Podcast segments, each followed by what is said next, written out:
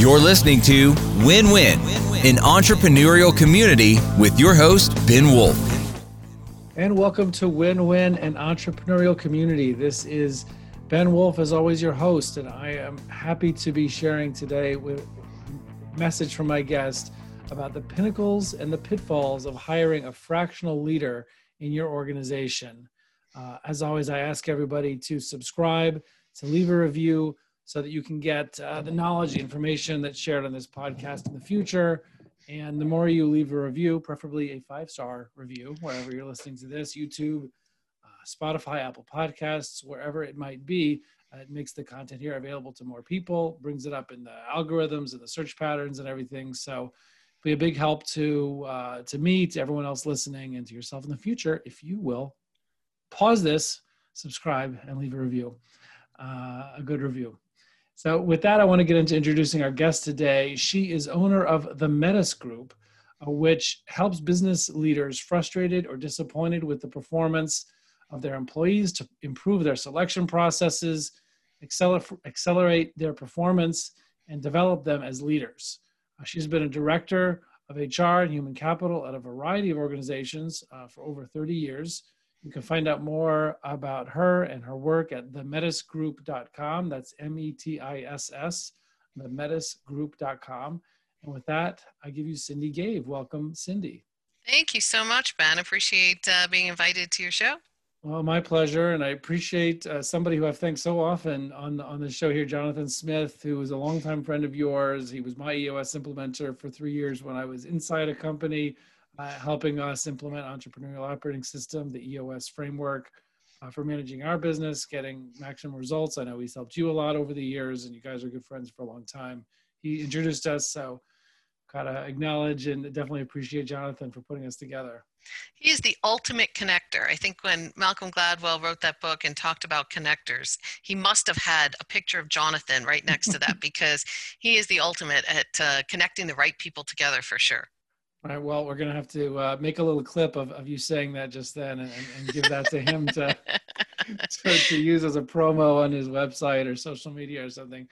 Yeah. But um, so, what I want to start off with is uh, getting into uh, to have you just share like a quick two minute background to give people like a picture, maybe stuff that's not reflected in your LinkedIn profile, so to speak, or your resume you know where did you come from how did you get to be what to be doing what you're doing now and, and sharing about the kind of stuff that we're mm-hmm. talking about today it's funny because when you asked me to prepare for this, and that was one of the questions I thought, you know, it probably goes back to when I was a little girl. My dad, um, who had escaped from Hungary as a political refugee during the Hungarian Revolution and landed mm. here in, in 1957, um, started as a ditch digger in a water company and ended as second man from the top when he retired 30 years later. Wow. But I remember him coming home and complaining like crazy about the personnel department, right? And the personnel department was always telling him all the things that he couldn't do. And I remember thinking of them as like the no police. And so I remember dad in his accent, you know, saying, I stopped asking for permission. I'll just do what I need to do and then I'll ask for forgiveness later. And I thought, well, that's a pretty lousy system. And so I remember asking questions about this. And coincidentally, I intended to go into public relations, um, but there weren't a lot of public relations back when I was in school. And no, we're not going to do the math on that. uh, but um, so I there were a lot of combination departments. Um, so I cut my teeth um, in all of my college summers working at Johnson and Johnson back when they were absolutely one of the best companies to work for in a combination of personnel and public relations departments. Uh-huh. So I was going to school for public relations, but I was learning what was then personnel, and then wound up uh, eventually getting hired into some. I remember hiring in in one place and saying I wasn't going to come to work for them until they changed the department to human resources from personnel. Mm-hmm. So I mm-hmm. am a recovering HR person, but I think what differentiated me is really listening to my dad the whole time when I was growing up, who, by the way, I adore and see as my role model, because I always wanted to understand business. How does this particular business make money? How do we align the talent to accomplish those goals? How does this business do it? It's always different. And if you look at my resume, I really looked like a consultant from day one because I don't think I stayed any place longer than 18 months. I would go mm-hmm. in, I'd fix things and put some processes in place and get bored and then go on to the next one and mm-hmm. so on. So I think it was just a natural um, transition for me to start my own business a little over 24 years ago. It was actually my husband, three months before uh, we got married, said, well, Why aren't you starting your own business? And um, I said I needed to be vice president of a Fortune 500 company first. And he said, Why? Mm. People call you for your free advice anyway. Just start charging them. And, and in short order, um, within three months of our first contract, we had to start hiring people. So that's how mm. we kind of got to where we are. Wow. It's really cool. Actually, your, your, your background about your father reminds me about about my grandfather, my mom's my mom's dad, who grew up in Orme, Tennessee, a, a town at, at its height was about 400 people in East Tennessee, and grew up so poor that as a five year old boy, he well they were just so poor. It was a coal mining town. His father was a coal miner, and they were so poor that I think one winter they couldn't buy even a coat for him and his mother knitted him a, sweater out of rope and that was what he oh had to gosh. wear one winter it was crazy and you know and again by the time you know he went into he went into construction went into merchant marines dropped out of school in like sixth grade and uh, did all this crazy stuff and then by the time went into construction they went into the union and by the time he ended his career he was the the, the president of the southern region of the ironworkers union Oh wow! Um, as, wow. as just the tough as nails negotiator, uh, you know, who again with his sixth grade yeah. education, and you know stood stood next to President John F. Kennedy at one of you know at the opening wow. of one of the dams in the Ohio Valley, uh, you know, the Tennessee Valley uh, Power Authority. Yeah. Anyway, so just like the, the, the story of your father coming from where he did, you know, and accomplishing what he did, kind of reminded me a little bit of that personal. Yeah, it's well, I really believe our heritage, our roots, really um, are you know the foundation from where we grow I, I was that was complimented by my mom's mom mm-hmm. who was from italy was sent here when she was 13 to marry a man she'd never met wow um, and third grade education in italy which basically meant she knew how to cook and crochet um, shrewd as a, a, just amazing woman mm-hmm. and her ability to read people which both my dad and my grandmother needed to be able to do because they didn't really understand English all that well when they 1st came. Mm-hmm. Well, neither of them spoke any English when they first came here. So oh. they had to get really good at reading people from a survival perspective. And again, pass that along to me. But I, right. but but probably the biggest lesson from both of them is um, neither were tolerant of the word can't. I mm-hmm. can't. Oh, right. You know, both of them. You can do anything you set your mind to. And uh, when you look at their background, you felt like a wimp going, "I can't learn right. algebra." you know, you're like, eh. wow, yeah, that's amazing. I mean, so, so, so this is remarkable, and I guess I guess it is powerful to think about how our roots, you know, form formulate who we are. Eh, you know, and one of the interesting things, I mean, you know that one of the big focuses of mine right now, and and of a lot of the guests, I'm not all, but a lot of the guests I'm having on the show these days, is people in the fractional leadership space. I just find that it's such a little known and little understood powerful tool that business owners, uh, those who it's right for, can use to get you know to to, to not just have to reinvent the wheel every time and and mm-hmm. you know with a team that has never done it before and they've never done it before they're amazing at making widgets or installing hvac mm-hmm. systems or whatever it is that they do or legal services but um, but not with running the business and growing it in, in an mm-hmm. amazing way. And so this fractional leadership to be able to get on somebody that's been there, that's done that, that's experienced, that can walk them through it, become part of the leadership team, but at a much lower price point because it's fractional, then they could, you know, couldn't obviously hire someone like that full time.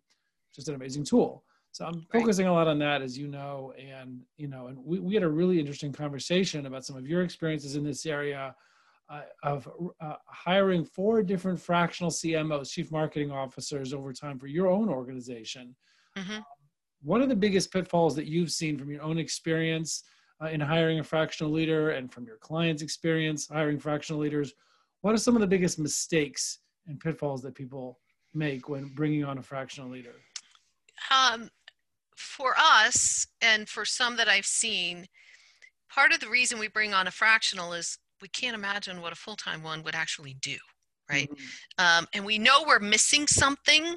And so we're hoping that somebody who was a leader of that area before who could help us figure out what's missing, put that in place, and then help shepherd us along. Um, I think the challenge with that is we, if we're not clear, exactly clear about what we want, they will provide what they're good at, which may not be what we need. It may mm-hmm. be what mm-hmm. they're good at. So, um, you know, when we are helping our clients in the selection process for hiring a direct employee, we have a process for getting crystal clear about what the scorecard looks like for that person and what the ideal person looks like to do that within their culture. But it doesn't work when you're hiring a fractional leader because this is a contractor. And the contractor is coming to you saying, I will do A, B, and C. And it might sound really good, you may need or want some of those things, but that may not necessarily be what you need. Um, and so in our case, and I guess um, there were actually two CMOs, uh, three marketing PR companies, one of which tried to transition into a CMO type of thing. Uh-huh. Uh, I would say the last one is the most successful. So, starting from the beginning, when we hired a uh, marketing firm, they did a great job. They, you know, we knew we needed a website. We had basically a brochure page, and we needed mm. to rebrand and and do all that kind of stuff. And they did a great job with that. But then they wanted us to do a whole bunch of other things on SEO and stuff like this, and we just weren't prepared to handle that. And quite frankly um, because of the work we do in selection and performance acceleration and um, uh, organizational health, we're really selling to the founder, the CEO, the visionary of an organization, mm-hmm. not to an HR department. So um, the SEOs, nobody would know what to search for us. I mean, we've been in business over 24 years. Still, we, when I ask our clients, what would what would you search for us as in Google, and they're like, I have I have no idea. I'd wait till Jonathan said, you need to talk to the Metis group, right? Right, right. So, um, so we, you know, we really liked what the first organization did, but then they, you know, they're really good at SEO. And so that's where they wanted to go. And we finally said, like, we got to stop. We can't keep right, spending this money because that's not what you needed. That's not what we wanted. So then we went to this other organization who we thought did a pretty good job putting uh, a website together more than a website, cleaning it up and making it better for similar type decision makers. Um, but again, they wanted to build in things to the website that we didn't want. Um, and when we started to get pretty insistent about what we did want, they really started tinkering around with things in, a, in an almost passive aggressive way. Hmm. So that was sad. Yikes. Then we went to a company that was originally, and we're not going to use names, but they had the word PR in their the name of their company for the mm-hmm. longest time. And they realized that a lot of people, especially when we went through the economic downturns in 08 and stuff like that, were a little reluctant around the PR part. So they dropped the PR and they just went the, with the other part of their name. And so uh, when we ran into them coincidentally. I, I, know and respect and adore the owner and uh, told him what we were looking for. He says, Well, we could do that. And I'm like, Well, I thought you guys did PR. Well, we used to do a lot of that, but now we really do a holistic marketing thing. We'll look at the market, right? And so we had to spend 10 or 12 grand for them to put a game plan together for us on what they would do to help us with the marketing. And it comes back, and I would bet you 80% of it was PR. And we're like, yeah, no, no. And, you know, oh, you need to go mm. on Fox Detroit and be interviewed for. I'm like, but our ideal clients don't watch that. Yeah, but that's okay. Then you can just announce on your website that you were a guest speaker there. And I'm like, mm, this is a lot of money to spend on that kind of thing. um, we also went through things with them that, with all of these folks, um, what we have said. So we've been in business for 24 years, and ex- with one exception, 100% of our business has come from referrals mm-hmm. or networking and networking includes a lot of the public speaking I do to CEO groups and, and, and the like. So a lot of our marketing is my public speaking. Mm-hmm. And yet we've never had a professional look at any of my presentations. Mm-hmm. And we're like, there's probably room for improvement there, either in the talking points or maybe in the graphics or both together. I bet there's a right. way to improve this. Yes, we get great business from it, but still, that is the number one way we get business, that and referrals. And we have no marketing that targets our referral sources or looks at our presentations. Right. So in all of these cases, we told them this was something we wanted. Until our current um, person from Burris Creative, Jim Burris. He's he's doing a great job. He's out of North Carolina, Charlotte, North Carolina. Burris, how do you spell Burris? B U R R I S. Okay. Um, Jim's the only one who's been paying attention to that. Right, who's um, listening.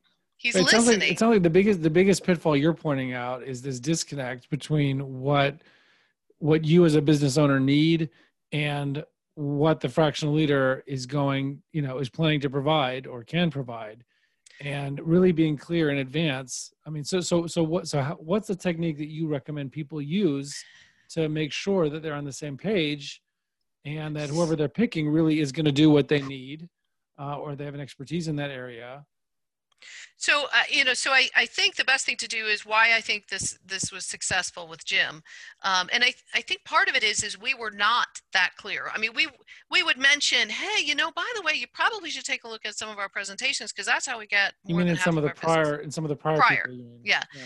Um, that we learned, uh, but so we weren't very clear then.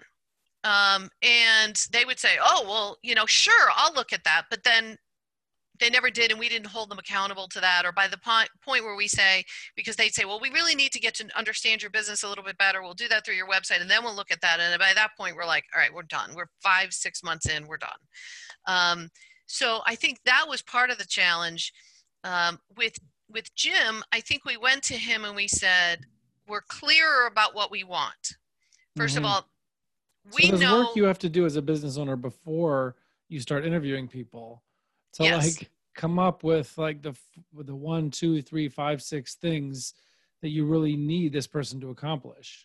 I think if you can get to the two or three critical things you need, and somebody focuses on that, they may come up with some other little things you need to support those things, right? But you right. got to be you got to have some clarity about what you need. Or you need to hire somebody who has a diagnostic process not just a, well, if I work with you long enough, I'll figure it out. That's not it. What's your process? Um, a couple of them said, we have a process. They get together, they come up with, you know, their version of who your ideal client is and what are some of the words that speak to them. And after they go through that, they never revisit that again, hmm. which is a challenge. Because I would say, wait a minute, we told you words that work and words that don't work. You redid some of the, the copy on our website and you used the words that don't work. like we spent three hours in a conference room going right. through this, right? So with Jim, we were pretty clear about this is what did not work in the past. This is the type of client we need to look for with this stuff. We we already got the small, the, the really tiny to small size client base. We we figured out how to go to the market there. The mid-sized client comes to us through referrals. We need a better approach to go for the mid-sized client mm-hmm. and that's where we need your help.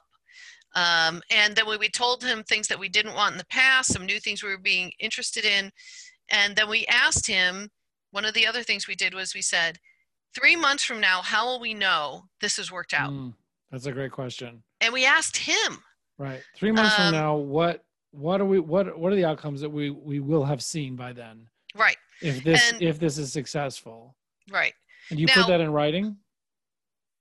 I believe we did so i'm right. the visionary my husband and marital partner or my husband and business partner is also um, my integrator and he handles those details right that's that kind of stuff yeah i'm sorry yeah. i'm an integrator i'm a fact finder so yeah so i i come up with the i come up with the brilliant idea and john figures out how to execute actually yeah, john it. tells me i come up with a hundred ideas he'll tell me which ones are brilliant um, so but with Jim, it's been wonderful. The other thing that happened is he's he we did know him for a while, so he was a little familiar with our business. But when COVID hit, we said, all right, forget strategy. We got to figure out 60 day sprints. what do we have to do now what do we have to do Right. next basically let's let's stop trying to be strategic about this although we did say we need your strategic advice he is very good at seeing the big picture but he's phenomenal also at coaching um, and mentoring jeremy who is in charge of our um, marketing he's my husband's youngest son he's Uh-huh. in charge of the marketing and some content delivery and so jim has been wonderful working with jeremy i can see jeremy blossoming and taking some more initiative you know, even saying to Jim, we need to do this, we need to do that, and then Jim helping him figure out how to do it. So that's been amazing that he's really invested in grooming Jeremy, um, where we've asked for that to be part of, you know, again, I don't think we were that clear when we said we really need you to kind of leverage Jeremy. He's willing to do whatever you show him to do, but he needs some direction. He's he's not grown up in marketing. Right. Um, so I think being crystal clear about like the three things you really want somebody to do, and then asking them how they're going to do it and what are going to be the the deliverables to prove three months, six months, whatever the game plan is that we got there. Because then you can measure whether or not we're at least making forward progress towards that, right? Right. Um, Now I know You know you, you have. Oh, sorry. Go ahead. um, you know what what's a little bit different in our um, you know the cornerstone of our business is helping clients figure out a full-time employee a direct Right. employee it's very different because you set the parameters this is what you want the job to be this is what the ideal person looks like and you ask the person do you want to do this job or not it's completely different when you're dealing with a contractor or contract house they say this is what we offer. Do you want it or not? Right? And and the same is true with us. We for different applications we'll use different suite of assessments. But if we Mhm. have a client come to us and say hey for we want you to do a team session but will you use the kolbe? And we'll say yeah the kolbe has a really narrow lane of applicability so we don't we'll use our tools if you want kolbe you, you need to right, go to a, go to a, go to a Kolbe consultant. Yeah. Right. Yeah. But that, no, we're not going to do that. But we want you and we want this is how, yeah, no, right. So it's this, it's the same thing because if you're hiring a contract house, they're not an employee. And so you don't have the same um, level of accountability, I think. Now, are there elements of how of the of the of the methods that you use for finding internal employees that are similar that are shared with uh, with looking for a, a good fractional leader for your organization?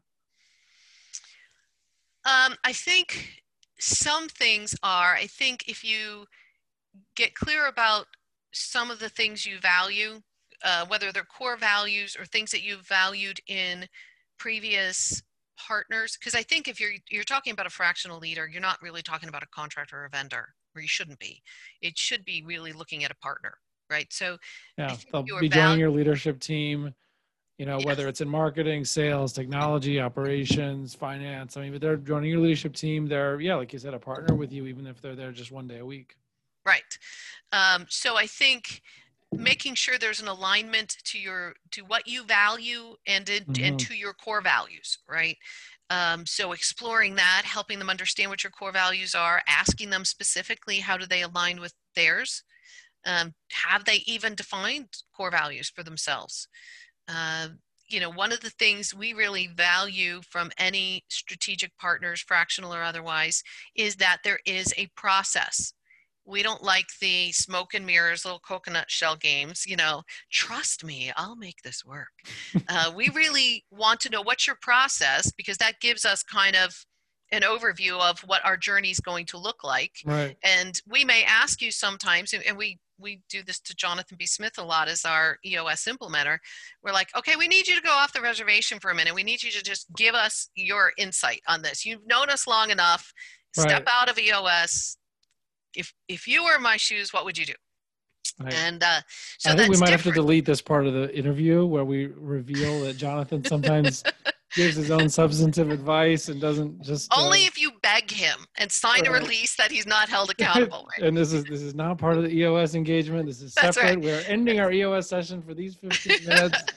Uh, they, they say everyone, uh, the EOS implementers have a have a phrase they got from Mike Paton, who's, uh, Uh-huh. know, whatever. I mean, uh, one of the, you know, ambassadors of EOS and, and a lot of other things. The former visionary of EOS, uh, recently, and uh, he always says, you know, uh, don't look at me, don't ask me. I'm just the dumb guy with the marker.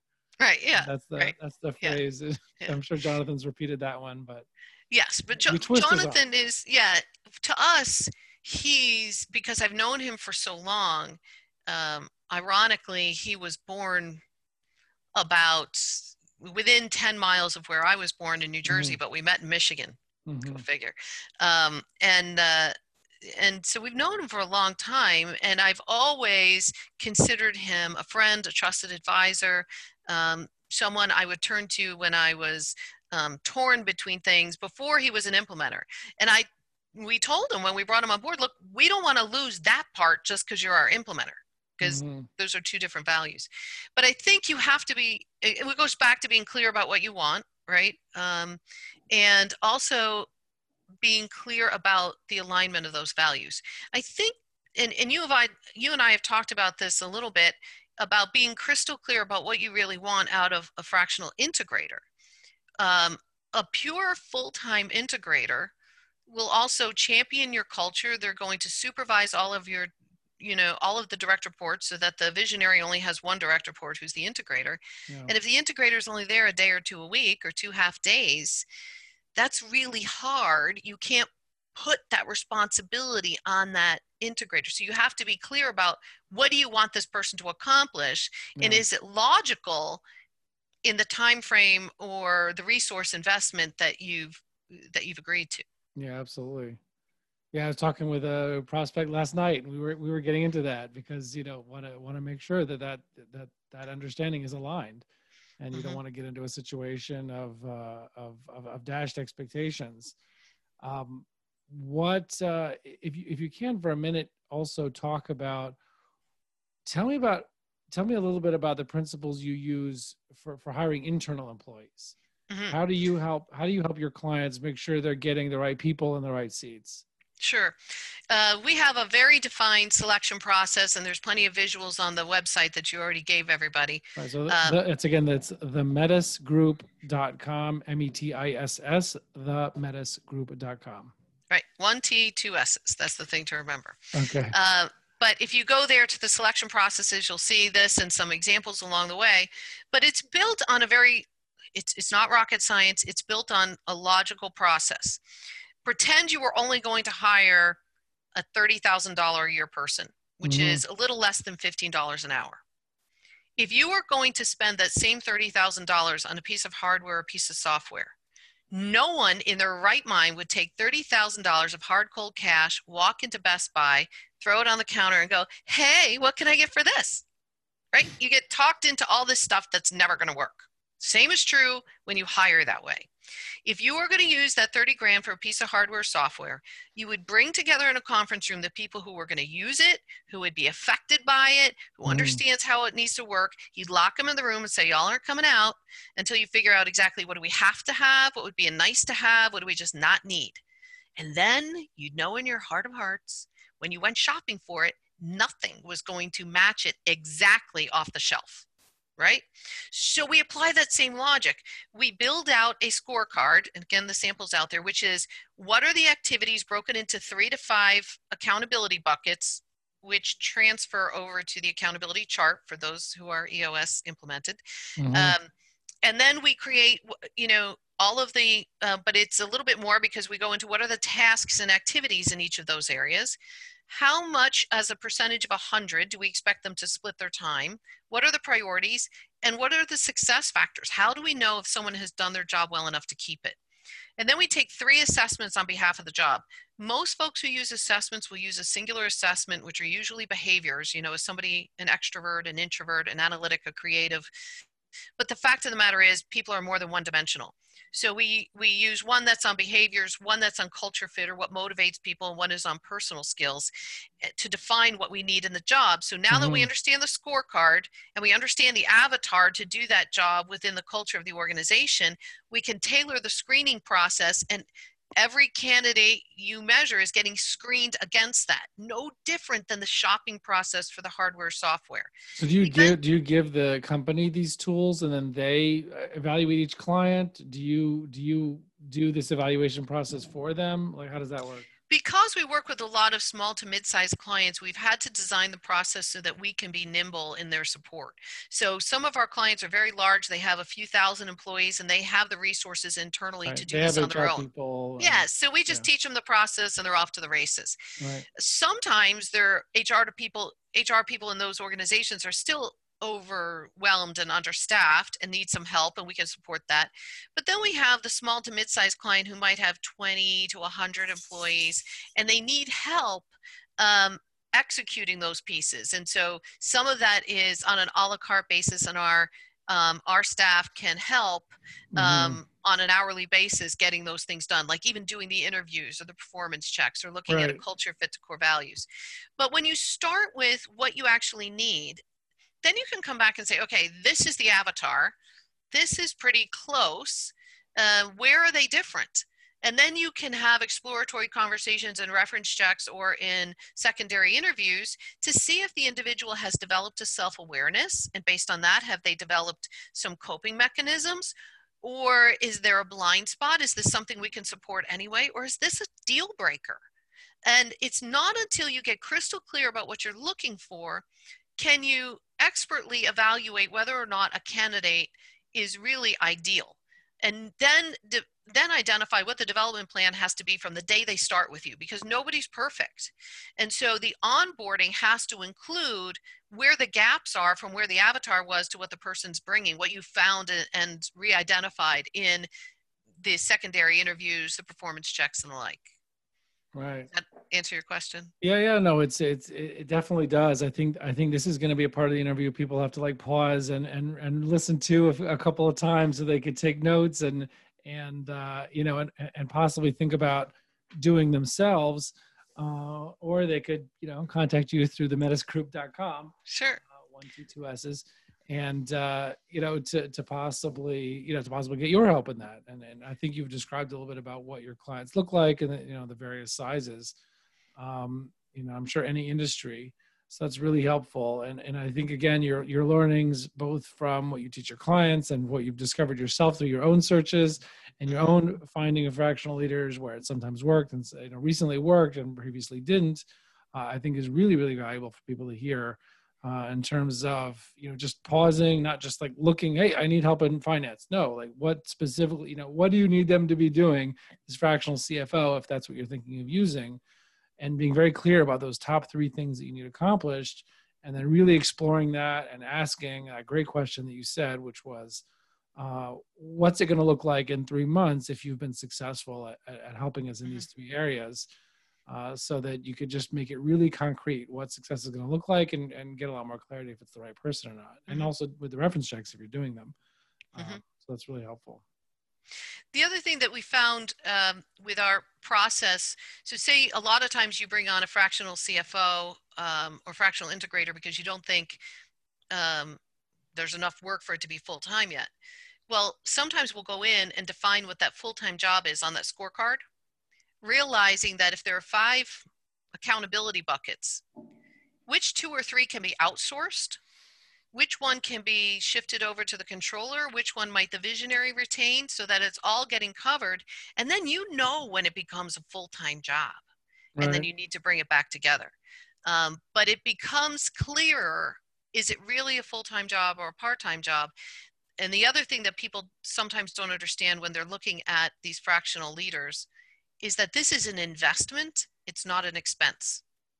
And so if you're saying, oh, I can't afford these fractional, these fractional leaders should pay for themselves in a multiplier, not just pay back whatever you're paying them. And if you're not getting that ROI, then something's off. You haven't designed it well, right. the contract's not right, the person's not right. Um, but but there should be a wonderful ROI if it's something that's really needed. Right. That's a, that's a, that's a great point, a great pitch. the uh, really, really appreciate that. Thank you for everything that you've shared and taught in terms of finding a good fractional leader, in terms of also for internal staff, uh, making sure that you have the right people and that you're going about the process intentionally and not and not just based on gut and where you, you, know, you end up getting in very painful situations and then people leave jobs and you have to let them go and these horrible situations that nobody likes to be in. So just thank you so much for coming on, giving your time today, and I appreciate what you shared. You're welcome. Thanks, Ben, for having me. Thank you so much. And we'll see everybody else on the other side. Thank you. You're listening to Win Win, an entrepreneurial community with your host, Ben Wolf.